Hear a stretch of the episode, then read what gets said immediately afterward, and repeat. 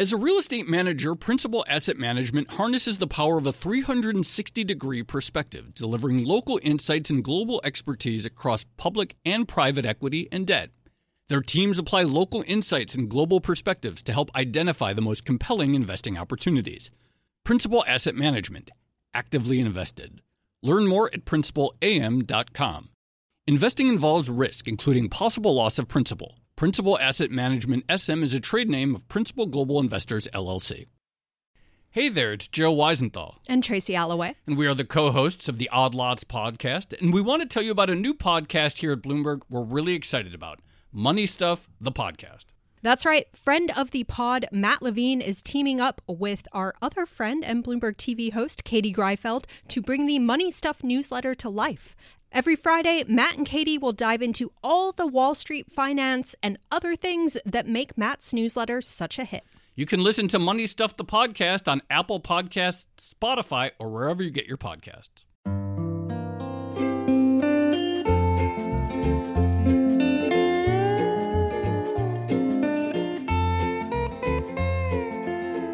Hello, and welcome to another episode of the Odd Lots podcast. I'm Joe Weisenthal.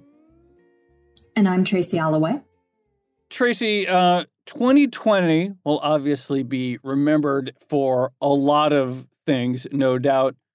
You know, after the pandemic, the all of the uh, the political stuff that we saw, the extraordinary uh, sort of year in economics and the stock market and everything, somewhere down the list, maybe like down like 50 or 70 or 90th in terms of like the uh, the things that people look back on, I would say is kind of a the year of the SPAC. yeah, certainly, definitely. If you're in capital markets, it's the year of the SPAC. And I think um, I'm trying to remember the latest numbers, but I think it was something like $60 billion raised in 2020, which was more than the previous 10 years combined. Yeah. Something like that.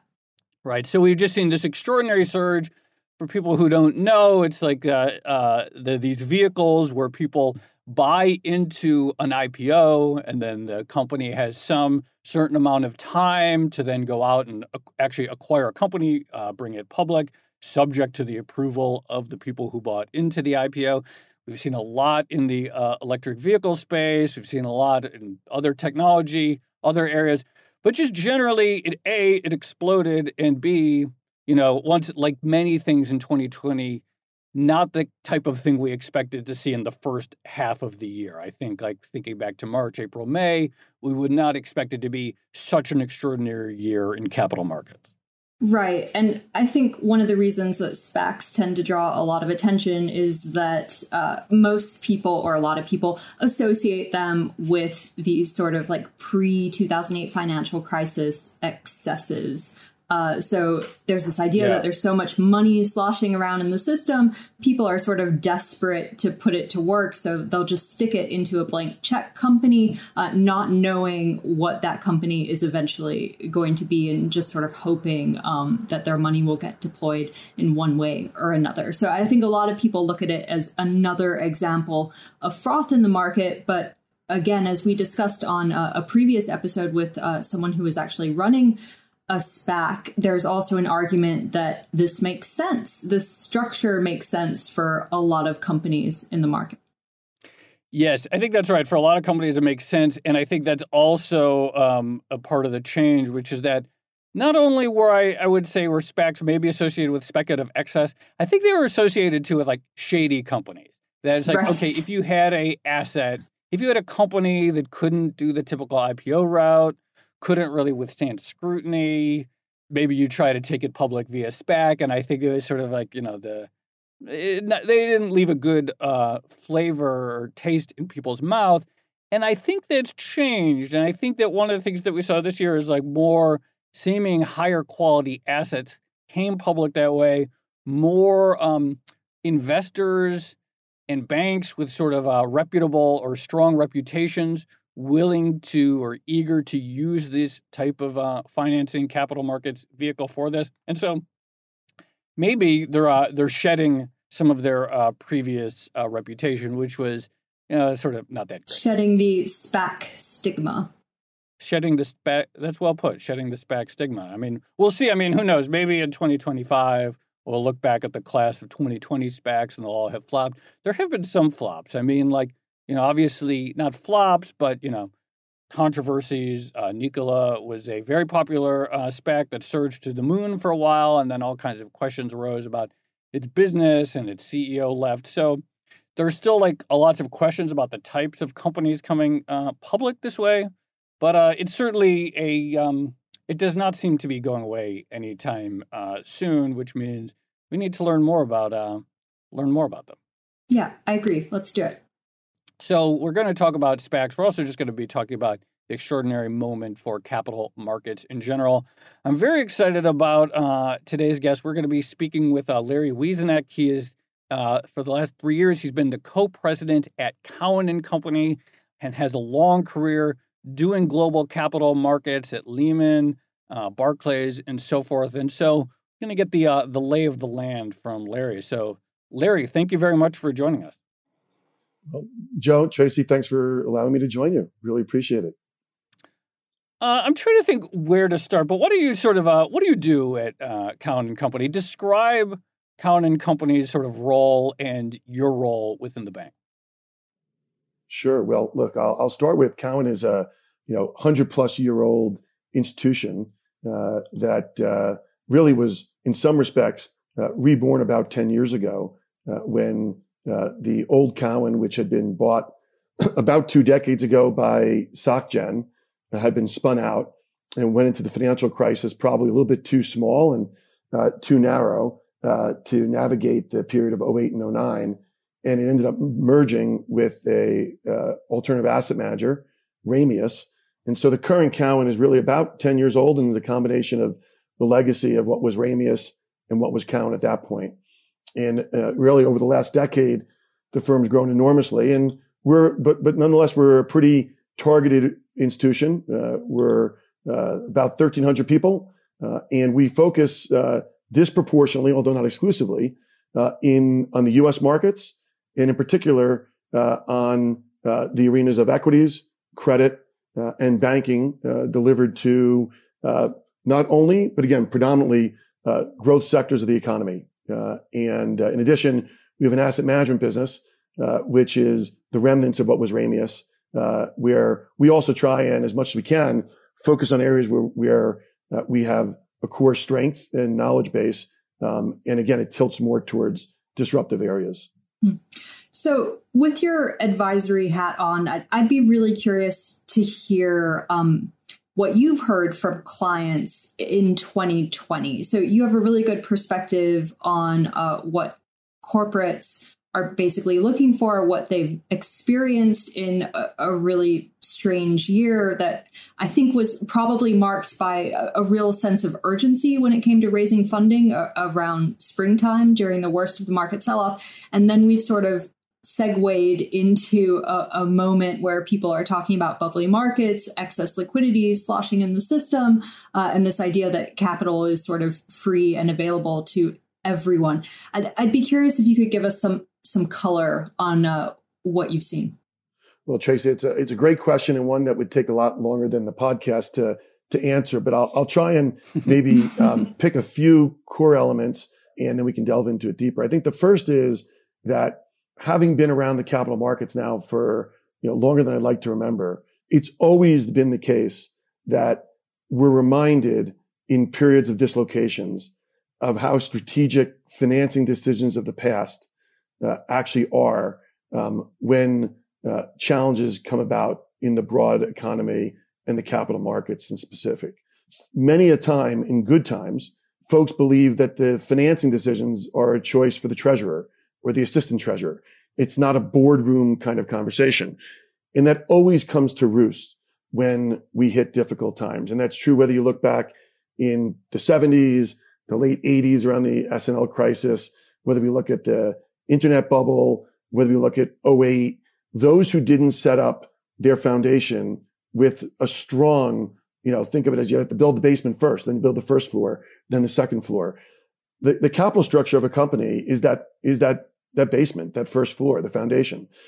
And so what we saw when we hit March and we saw the beginnings of the acknowledgement of what the pandemic might be is many companies found themselves where either their plan on the business side was being blown up, or maybe their business was actually going to be able to be somewhat resilient, but they were worried that the financing plan that they had set in, in place to help them with the business side wasn't as robust as they thought.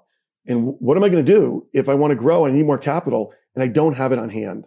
That was a big question that was, you know, in every boardroom in, in, in, in March or April. So I like to say financing is always strategic, but we're reminded of that when we hit difficult times.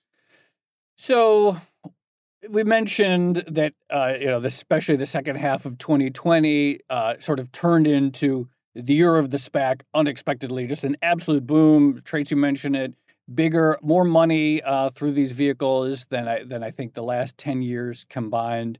When from that perspective that you described, that financing decisions must be sort of like strategic to the company.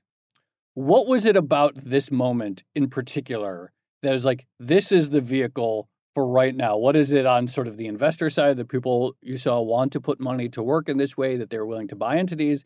And what was it on the sort of uh, the sell side uh, that there were um, companies that were ready to and eager to uh, go public through this route?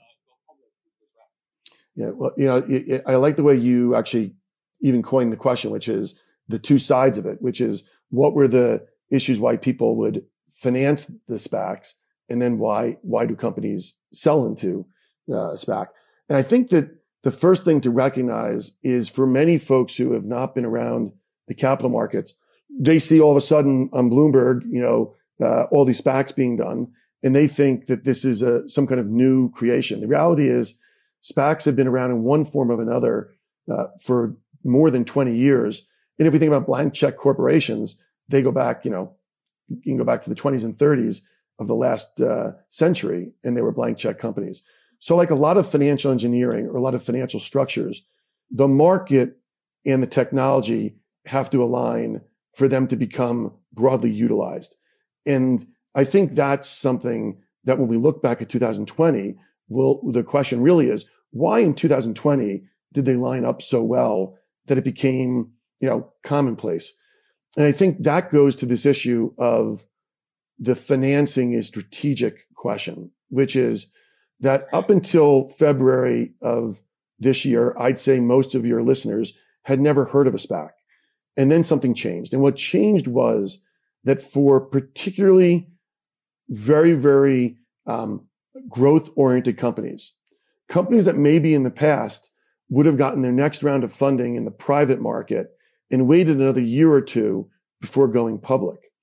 What happened was the private market ostensibly dried up. Um, and what I'm about to say here is true both about venture backed opportunities, but also it was true in the PE world. So if you look at general private equity investment, um, when, when sitting around with, uh, you know, financial sponsors in March and April, I can tell you the one thing they weren't talking about was how they were deploying new capital. They were focused on their existing portfolio. So with that going on, if you're the CEO and the board of a company, that your growth plans are um, potentially even taking off because maybe you have a product offering that is actually going to benefit from the pandemic. It could be disruptive consumer. It could be in things like sustainable energy, or it could be in areas like, uh, you know, energy transition, where those opportunities are really unaffected or they're accelerated potentially by the events of what's happened in the pandemic, but you don't have the funding you need. In that scenario, all of a sudden, a privately negotiated transaction with an entity that brings capital to bear becomes very interesting. And um, because of a number of other developments in the 18 months prior as to how deals were getting done in the SPAC market, it allowed for a path to real capital for the companies, um, so long as they were public public market ready. And that's where the the period of kind of the second quarter really changed things.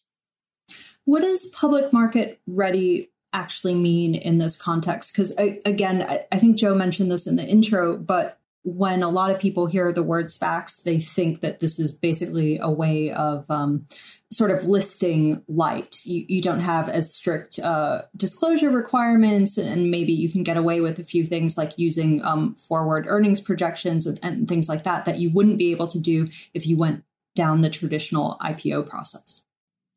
Listen, I think it's a really interesting point that as we sit here today, looking back on 20, we can say that. Uh, the events of, I wouldn't just say 2020, I'd say 19 as well, as we started seeing some real, you know, significant increase in direct listings.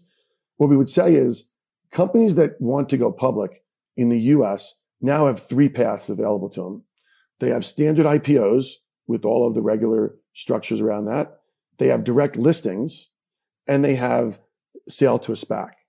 And so I'll address particularly your question about sale to a SPAC, but broadly speaking, I'd say a market where there's more choices and companies can match what they feel is appropriate for them to the uh, best path um, is probably a better market overall. It's a more complete market. And, and again, we're not here to talk about direct listings, but there are a lot of folks who are big advocates for that as well as an alternative. On the SPAC front, I think probably the two elements that were the biggest beneficiaries for companies thinking about going to the market that broadened it was one, the fact that they can use forward projections. And so we, we have to think about the world of a company that is investing for the future, that is, has limited cash flows today and historically uh, would be challenged to get that story across to the public market. And the reason it would be a challenge is they have to rely on historical numbers, which might be just investing cement in the ground or whatever it might be to build that business and they might be a number of years away from having real cash flows or, or significant revenues. When you have the ability to use forward projections, and then an important part is the second piece. Many of these deals, the way that they get done is in front of the um, deal being announced, the M&A deal being announced, they line up a pipe investment from a series of institutional investors. And those investors have the opportunity to look at those forward projections, to meet with management and have in-depth conversations, much more in-depth conversations than they could have in an IPO process. So if you think of it, think of the lead investors in an IPO as being similar to the lead investors in a pipe tied to a SPAC deal. The difference is there's a lot more education that goes on for that pipe investor in a SPAC than they get in an IPO process. So for a company whose forward or their future is fairly different than maybe what their history was because of where they are in their evolution. That process allows them to raise capital from these pipe investors, which then, when that's lined up, that's when they have uh, completed the necessary requirements to sign a merger agreement. And that's when the deal gets announced. And then months later, the deal closes and ultimately it starts to trade in the public market that process that moves forward that discussion with investors comes up with what price is a clearing price and allows them to have certainty before they announce it is extraordinarily interesting to many companies. And it's not just because they can use forward projections. It's that they minimize the many, many months of risk that's involved in a standard IPO process where when they finally go to the market, if the market's not there for them, bad timing, et cetera, they have a failed IPO. When you have this negotiated process with the SPAC and with the pipe investors that predates the merger agreement being announced, if the deal doesn't come together, the market doesn't know about it. It was never out there. You don't have all the embarrassment of a IPO getting priced at the, you know, below the range, whatever it is. And that doesn't appeal to a certain percent of the uh, corporates out there. Certainly not everyone. We still have a very robust IPO, uh, you know, uh, market. But for some companies, it's a better path.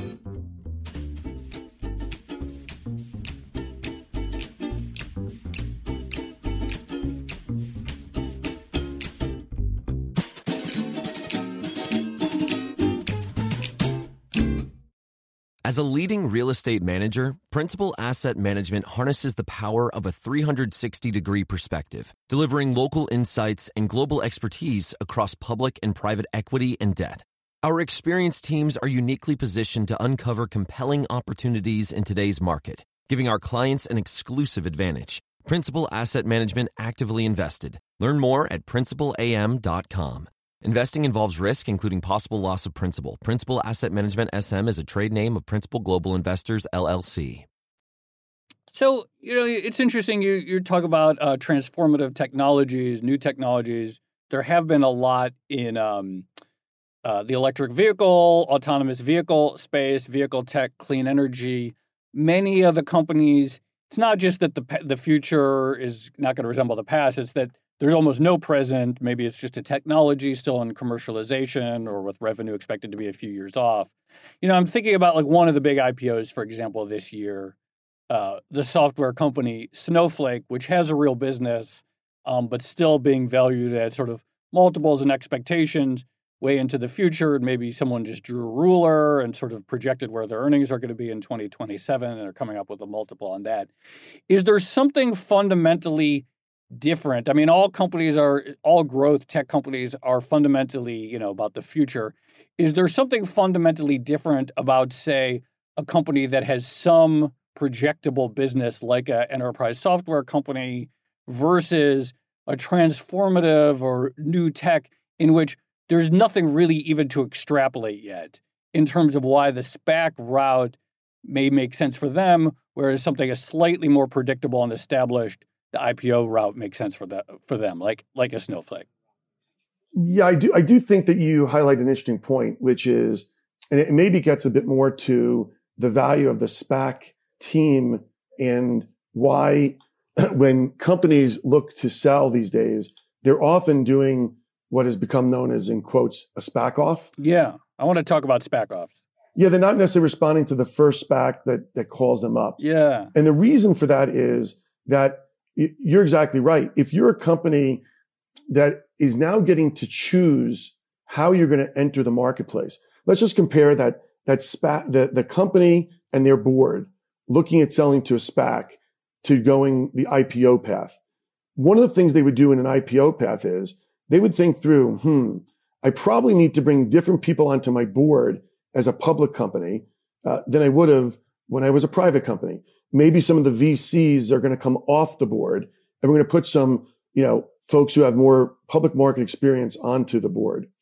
When selling to a SPAC, I can do that. And I can do that by selecting a SPAC that has expertise in my area. So let's just say, for example, I'm in one of those hyper change arenas. I'd rather sell if I'm a financial tech company to a SPAC that has some significant fintech executives involved with it because I'm basically picking at a minimum two new board members. Well, one or two, depending on the structure, but two new board members for now when I'm a public company who's going to have oversight of the company. And so one of the things that is really important is what does a SPAC bring to the table? What are the backgrounds of the folks from the SPAC who will ultimately go on my board? Maybe it's they have real good connections in the industry I'm selling to and they'll help accelerate my business. So the decision of what SPAC will I sell to becomes very similar to what private equity fund would I sell to if I was going private? Or if I have a choice of growth equity funds, because I'm now doing a growth equity round in the private market, um, who would I want to come in to be my partner for the next five years? So think of that process of selecting a, a SPAC that a company sells to as who is going to be part of my oversight and part of my ecosystem to help me complete my plans. Because all these companies, what they really want to do in the public market is basically execute on their plan. And that's why SPACs that have a lot of expertise are emerging as being, you know, honestly better bidders than those who are uh, just, you know, a few folks have come together to try and put some capital to work. So just on the SPAC off point, I mean, one of the things you drew an analogy to, to private equity just then. One of the things we heard about private equity in, in the latest cycle is that targets became fewer and fewer um, as as there was more money poured into alternative assets. As the SPAC space uh, heats up, and you know, lots of people are setting these up, and lots of people are looking for targets to uh, to merge with. Um, how competitive is it at the moment? And, you know, like what does a SPAC off actually look like in, in your experience? Like everything else, it's almost like if you say, uh, if you've met one family office, you've met one family office, or same could be said about private equity. Same could be said about how, how a company decides to run their, what's really an M&A process, um, which is a SPAC off. The difference is, and this is important for your listeners to understand, unlike a normal M&A process where the deal ends when the other side says, I'm willing to buy you at a price and he, and I have, I'm money good. In a SPAC, the capital markets decide whether that's a proper deal or not because it has to be funded. And, and that's where the combination of what's known as the D-SPAC, the process where the original investors in the SPACs, or at least those who are still holding it at the time a deal is announced, they get to decide whether or not they want their money back or whether they're going to roll into the new company. And that's also where in the moments prior to that, uh, the pipe investors, which are generally, not only, but generally very large institutions that um, are public market investors, um, they make that decision. So you have to first think about a SPAC off is finding the right partner who can deliver two things. One, they can really help my business grow. I'm now saying mine, meaning I'm the company. And secondly, they have the credibility in the marketplace that they're going to help me um, get the capital that's at the end of the rainbow. The end of the rainbow is that these companies get capital via both the pipe and what's known as the DSPAC process. So when, when we're advising, let's say a company on a SPAC off, um, we're much more focused on uh, the quanti- the qualitative elements as opposed to the quantitative. It's almost never about the highest price because whatever the, the SPAC might indicate they think the value is, it is only real if it's validated by the capital markets investors via the back end. And so what's most important is the qualitative issues. What do they bring to the table? Do they have um, real insights they can add to you uh, as a public company? Do they have credibility in the capital markets to help raise the capital? Um, and you know, will they it, when the when you move forward? will they be valuable on your board? Uh, because you're going to be living with these folks on your board for a while.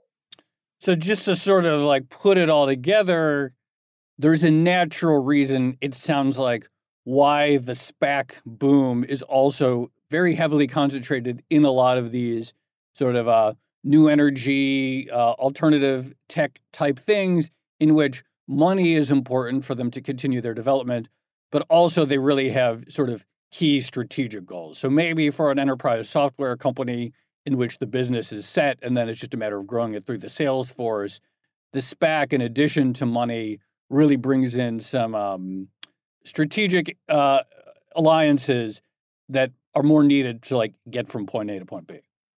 I, I think you're right for why 2020 was when we say it was the year of the SPAC or you said it actually, not me. Why, why that's where we saw the real breakthroughs. It was those kind of businesses, you know, where there's a huge amount of investment for the payoff in the future. By the way, the deepest capital market in the world is not the private market. It's still the US public market. And so, uh, getting access to that capital was helpful. And you're, and so I would agree with your thesis. I do think that's going to broaden out though, because I think that, you know, we're starting to see enterprise software companies that are coming down this path. I think what will, you know, it really depends on the nature. Anytime you see this much activity, um, it forces everyone to look at it. It's a little bit, I, I use example, and maybe it's because I'm a old convertible bond originator of the convertible bond market, which is, uh, you know, over the last 30 years, there's been periods where it seemed like every company in the world was doing a convertible bond.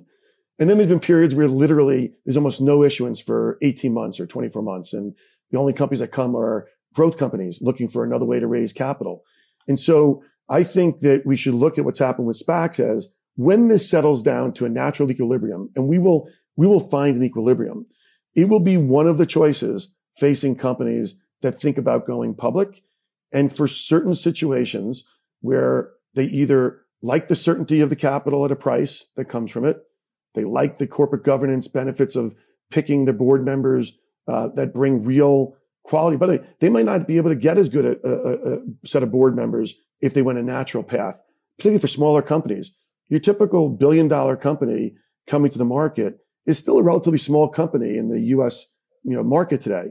So they get they might end up with a much better board by selling to a SPAC than they would if they went the normal IPO path, raising 150 million dollars, et cetera. So there's a lot of things in there, but we are seeing it broaden out. I would say if we think about 21, I think what'll be interesting is you're going to see more companies in areas where they're willing to go the IPO path. They would normally go and spend six months, nine months with all the process. But if they can move quicker, they can get a deal done in three months via a deal with a SPAC. They can get, raise more capital that way than they might by doing another private round and then coming back with the IPO in the second half. I think you're going to see that they're going to say, you know what? SPACs are more acceptable now. It's no longer a four letter word um, in the negative right. way.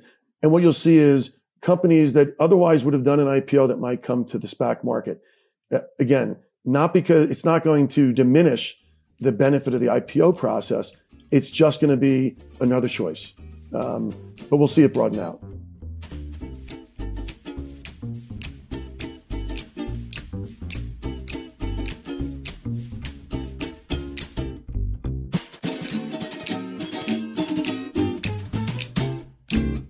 As a leading real estate manager, Principal Asset Management harnesses the power of a 360 degree perspective, delivering local insights and global expertise across public and private equity and debt.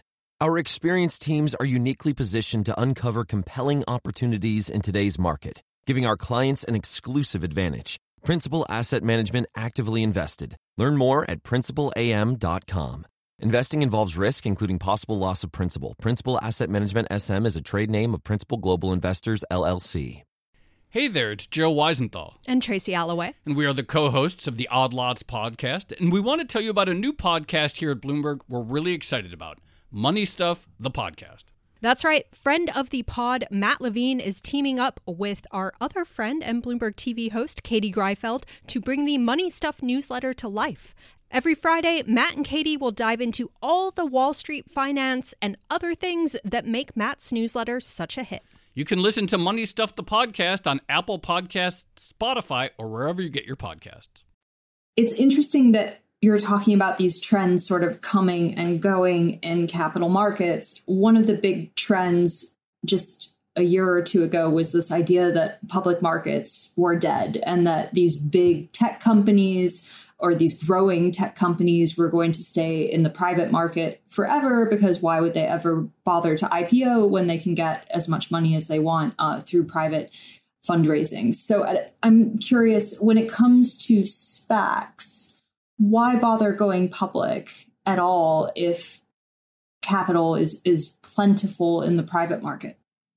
Yeah, that, that is a, a great question. And I think it comes back to the reflections uh, of when you look at the abyss of March, again, my example being comparing it back to other periods of time when the markets dried up. When you're in the public capital markets, you have a, the deepest market available to you for raising capital. You might have to, in a difficult market, accept a deeper discount to raise equity than you would in a more buoyant market.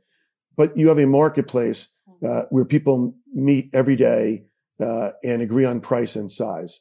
Um, that's just not true in the private market. The private market get, you know, if you, th- I, I like to say when the public market gets a cold, the private market gets the flu. You know, unfortunately, when you're dependent on the private market, it works great so long as each successive round can be done at a higher value, uh, and the market is fairly po- fairly good. If you looked at the amount of private capital that was put to work from March one to say the end of June, it wasn't a lot. And if you were a company that was living saying, I can wait another two years to go public because I can always keep raising money in the private market at higher levels. When all of a sudden that doesn't work anymore because since the public market's down 25%, the private market's shut unless you're willing to do a down round at a very, very big discount. It all of a sudden opened up eyes again to really a generation of entrepreneurs and their venture backers Again, I say it that way because you have a lot of folks who are running venture capital funds and entrepreneurs that, you know, they were in high school in, you know, 2008. They don't remember the challenges of a very difficult market. So I think it made, reminded them of, wow, the public market really does have a value. it's there to be the place where folks who want to transact in the deepest pool of capital in the world get to transact on a daily basis. And so I do think that you can't separate that from what happened in 2020. And that's why SPACs have taken off again. It's also why you're seeing more companies go public. Look, you mentioned Snowflake before. And again, I'm, I don't want to speak about particular companies. Sure. I think there's something to be said about why are all these very large tech companies coming to pu- going public now? Well, because at some point your investors need liquidity. You know, the, the average venture capital company, if you look back a decade ago, um, tended to have a monetization event usually around seven to 10 years. What's happened post the, the, the financial crisis is it's stretched out to 10 or 12 years. That's a long time for venture capitalists to have their money locked up. It's a long time for the founders, the employees they've hired to not have monetization. And so what we're seeing is it's not that they don't go public. They just waited three or four more years because they could, but they ultimately are either going to be sold or come to the public market because at some point, the folks who risked capital a decade ago need to get that capital redeployed. And so I, I think we're in a period of growth of public companies for the first time since, you know, maybe go back to Sarbanes Oxley, you know, for the first time right. since that. I, I also think it's why you're seeing the advent of the private exchange market where we're seeing, you know, a lot more activity where companies are allowing their historical investors to trade in the secondary market privately pre-IPO because they recognize that 10 years is a long time for people to keep their capital tied up. So all that leads to this symbiotic relationship between private capital for the early stage and then ultimately going to the public market when it's a more established company. I, I mean, you, you make an, uh, a compelling case that A, public markets are the sort of deepest pool of uh, liquidity when uh, companies need it, that there are a lot of companies who 10 years ago got their first private funding and it's now time for them uh, to realize some of that. Just cynically, though, it certainly seems like, and I hate, um, I won't use the word bubble, but it certainly seems like valuations on public markets not only are high by historical measures of other public markets, but that the companies going public are enjoying a pretty nice premium of from their last private market valuations in many of these cases. And so I'm curious if there is to what extent is some of this reequitization, the re-expansion of public market, just sort of a recognition that if you have a good asset, if you have a company that's private or something like that, there's a decent chance that you can get a higher valuation right now on public markets. Yeah. There's no question that all else constant, right? If you, if you, again, if we had an academic, uh, uh, finance professor on, they'd say the same company, private versus public, uh, should always Shouldn't trade at a higher value in the public market. Oh, yeah. Because right. the pri- because the private market, I have to have a discount for the fact that I, I, I can't get liquidity when I want it on a regular basis. So there's no question right. that, you know, this is true in many times. Today, I think it's even more true, but I, I'm not so sure it's as much about where the institutions live as I think one of the things that we're seeing is particularly for hyper growth companies or the opportunity for real growth in areas that are transformative. I do think that we're seeing a generational shift. We're seeing uh, many of these businesses, and this is true whether it be existing public companies, whether it be companies that go to the public market via an IPO, direct listing, or SPACs, that um, in some respect, the, you know, the, to quote unquote, Robinhood investors uh, often uh, are taking over the stocks for some period. And that dynamic where um, investors who are looking for that next great investment theme are coming in uh, and buying these stocks they are often bidding them to levels that, broadly speaking, the, neither the research analysts nor the institutional investors seem to be fully agreeing with those valuations. And, you know, th- that happens in, in a market uh, when there's a lot of growth. We've seen it before, and those stories tend to retreat after that buying is exhausted. And we've seen some of that in 20. I think we'll see more of that in 21 uh, as, uh, you know, newer investors decide to come in in the aftermarket without necessarily having all the research and knowledge of what the right valuation should be. Now, those folks are not, they're not involved in the IPOs, not involved in the initial setting right. of the values. They come in, in the aftermarket. And again, you know, that's that's part of uh, you know the marketplace. So, Larry, I mean, one of the things that you um, mentioned early on is that now investors kind of have three distinct uh, routes to going public. There's the traditional IPO, or sorry, uh, companies have three distinct routes to going public. There's the traditional IPO, there's the SPAC, and then there's the direct listing. And um, we we talked about this on an earlier episode, but it looks like regulations will allow such that uh, companies can actually raise money uh, through direct listings so that they can not only come public and get liquidity, but actually get uh, cash for the uh, new cash, which they couldn't previously do. And then you have like a lot of like long time uh, sort of Silicon Valley types, super critical of the traditional IPO, the cut that banks get, the um, the premium, the so-called money left on the table. What do you see as the future of the uh, traditional IPO? Is it necessarily going to survive? And for what kinds of companies does it make the most sense if there are these uh, other either faster or, or cheaper routes to going public?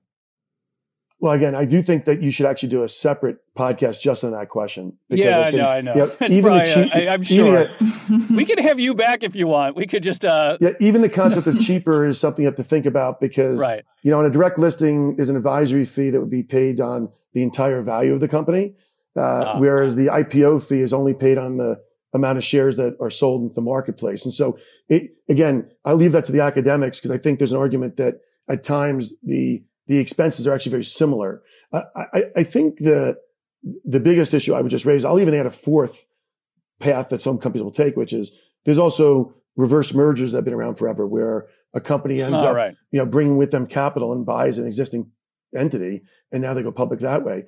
So, listen, I think that the the most important thing, and this is where I do, I may not agree with all the the perspectives every loud investor might raise about direct listing versus this versus that. But I think that by having choices that a company can determine what they want with their boards, they make the most informed decisions for where they are. So companies, for example, that, that are not necessarily going to be $20 billion companies on day one, they know that they need to have a real following.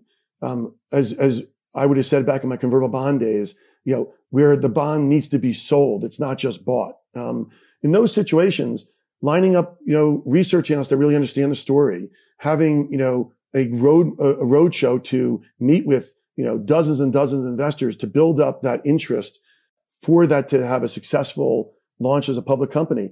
That's still true for most companies. Um, you know, the, the majority of companies that come public are not at $10 billion valuations. They're companies that maybe they're 750 or a billion or a billion and a half.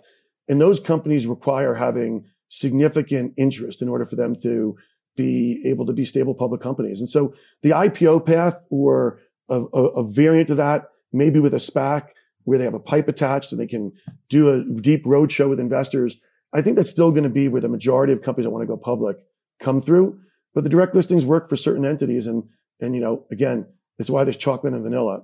The last thing I think that I'd, mm-hmm. I'd want to share as part of a 20 look back in the capital markets is just, yeah. I do think that, and we, you know, we talked about a little bit when we talked about some of the sustainable stories that came to market. I don't think we should overlook that 2020, I think will be viewed for the capital markets as the year that sustainability or sustainable investments came to, uh, came to the market in a real way. And I think when we look back 10 years from now and say all the awful things about the pandemic and, you know, the enormous challenges society faced on a lot of fronts, um, one of the the real positives will be that stories that were focused on solving some of you know the the, the globe's biggest problems were able to get funded, um, and that more and more investors and investors are looking to put capital to work in funds that invest in sustainable opportunities. And so it's not lost on me, at least, that 2020 was a year for that. Maybe it's because we got reminded of how interconnected we all are. But right. you know, I think it's a, a great thing that stories that do everything from sustainable farming to energy transition to solving lots of other problems around, you know, the limited resources we have are getting funded in the private and the public market in a way that just wasn't happening in 1819 in a deep way. And so I hope that, you know, we'll find that the 20s is a decade of these great ideas that hopefully will become key parts of becoming energy independent and all those things. Um, you know, uh, that we'll look back at 2020 as the turning point for that. Larry, this was really appreciate you uh, joining us.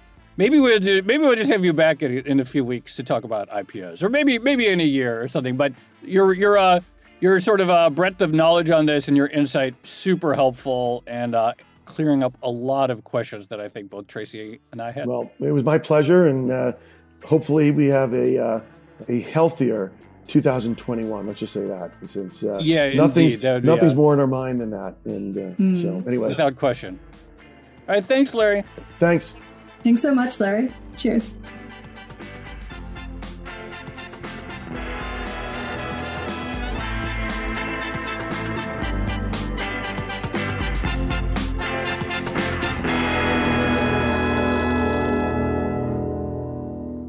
Tracy, I found that uh, super helpful. You know, I I do think that for a long time throughout last year, I still, and I guess maybe still am a little bit like, what's really the deal with like SPACs? Like, is it really a good vehicle? How much of it is just about getting that pop or finding some sexy story that you can flip to Robinhood investors or whatever?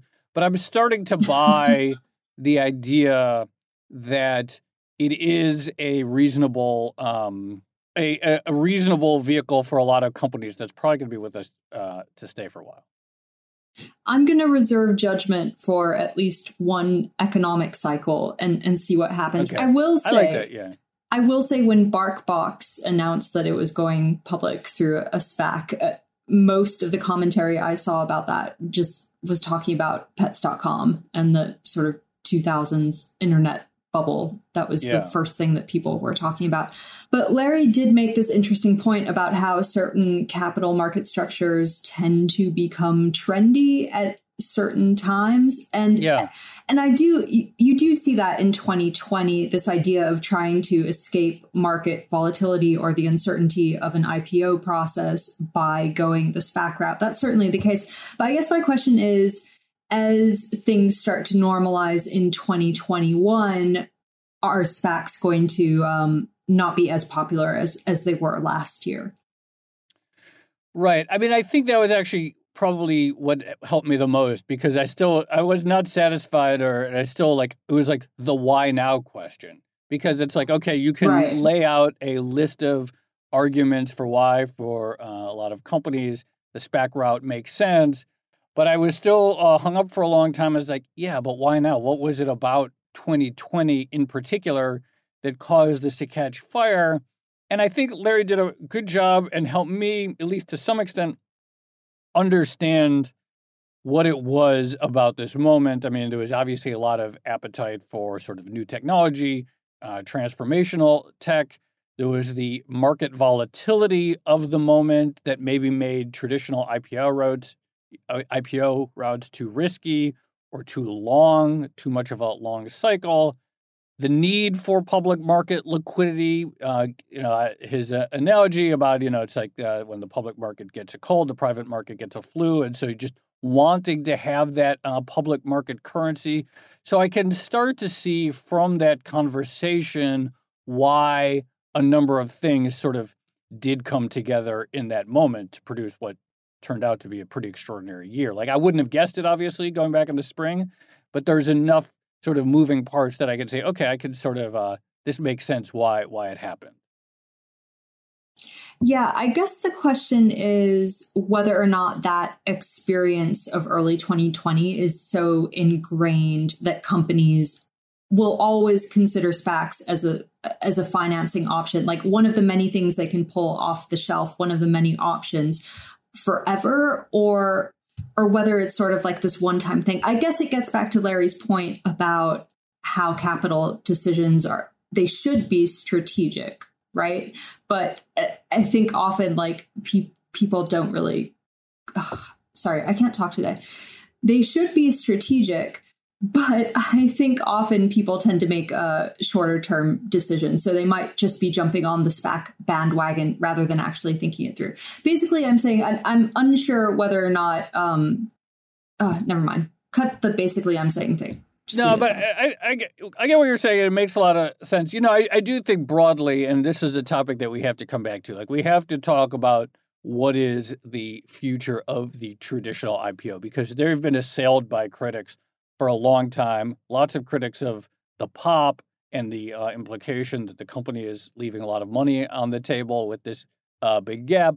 Lots Right. of critics of the uh, pricing, paying underwriters. yeah, paying underwriters. You know, it's, I'm also curious um, whether whether things like roadshow or educating analysts is as important in a world in which we have the internet and can learn about companies uh, through all different kinds of ways, and we have sort of uh, amateur analysts on Twitter and then their newsletter who don't learn about a company through the traditional routes. How much that could is intermediating the need for the traditional road roadshow. So, I think uh, this should be a big topic for us this year.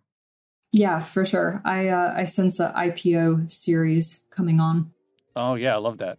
And oh, you know, also just uh, the uh, you know, we did that episode in the past about direct listings. They have since gotten approval, I think. So I think there's the total green light for direct listings with a capital raise.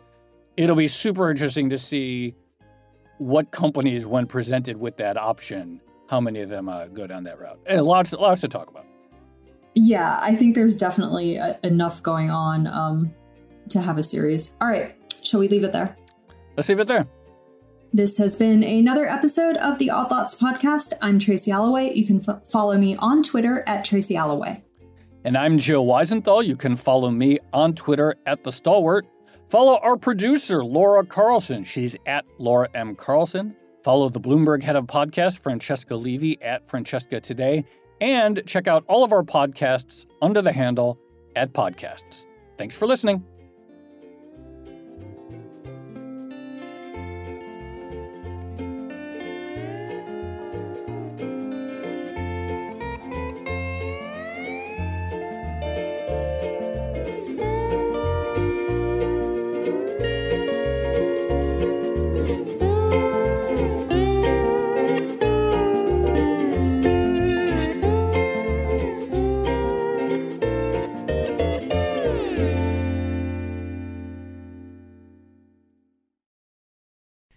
There, it's Joe Weisenthal. And Tracy Alloway. and we are the co-hosts of the Odd Lots podcast, and we want to tell you about a new podcast here at Bloomberg we're really excited about. Money Stuff, the podcast.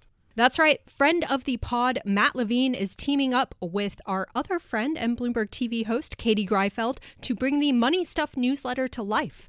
Every Friday, Matt and Katie will dive into all the Wall Street finance and other things that make Matt's newsletter such a hit. You can listen to Money Stuff, the podcast on Apple Podcasts, Spotify, or wherever you get your podcasts.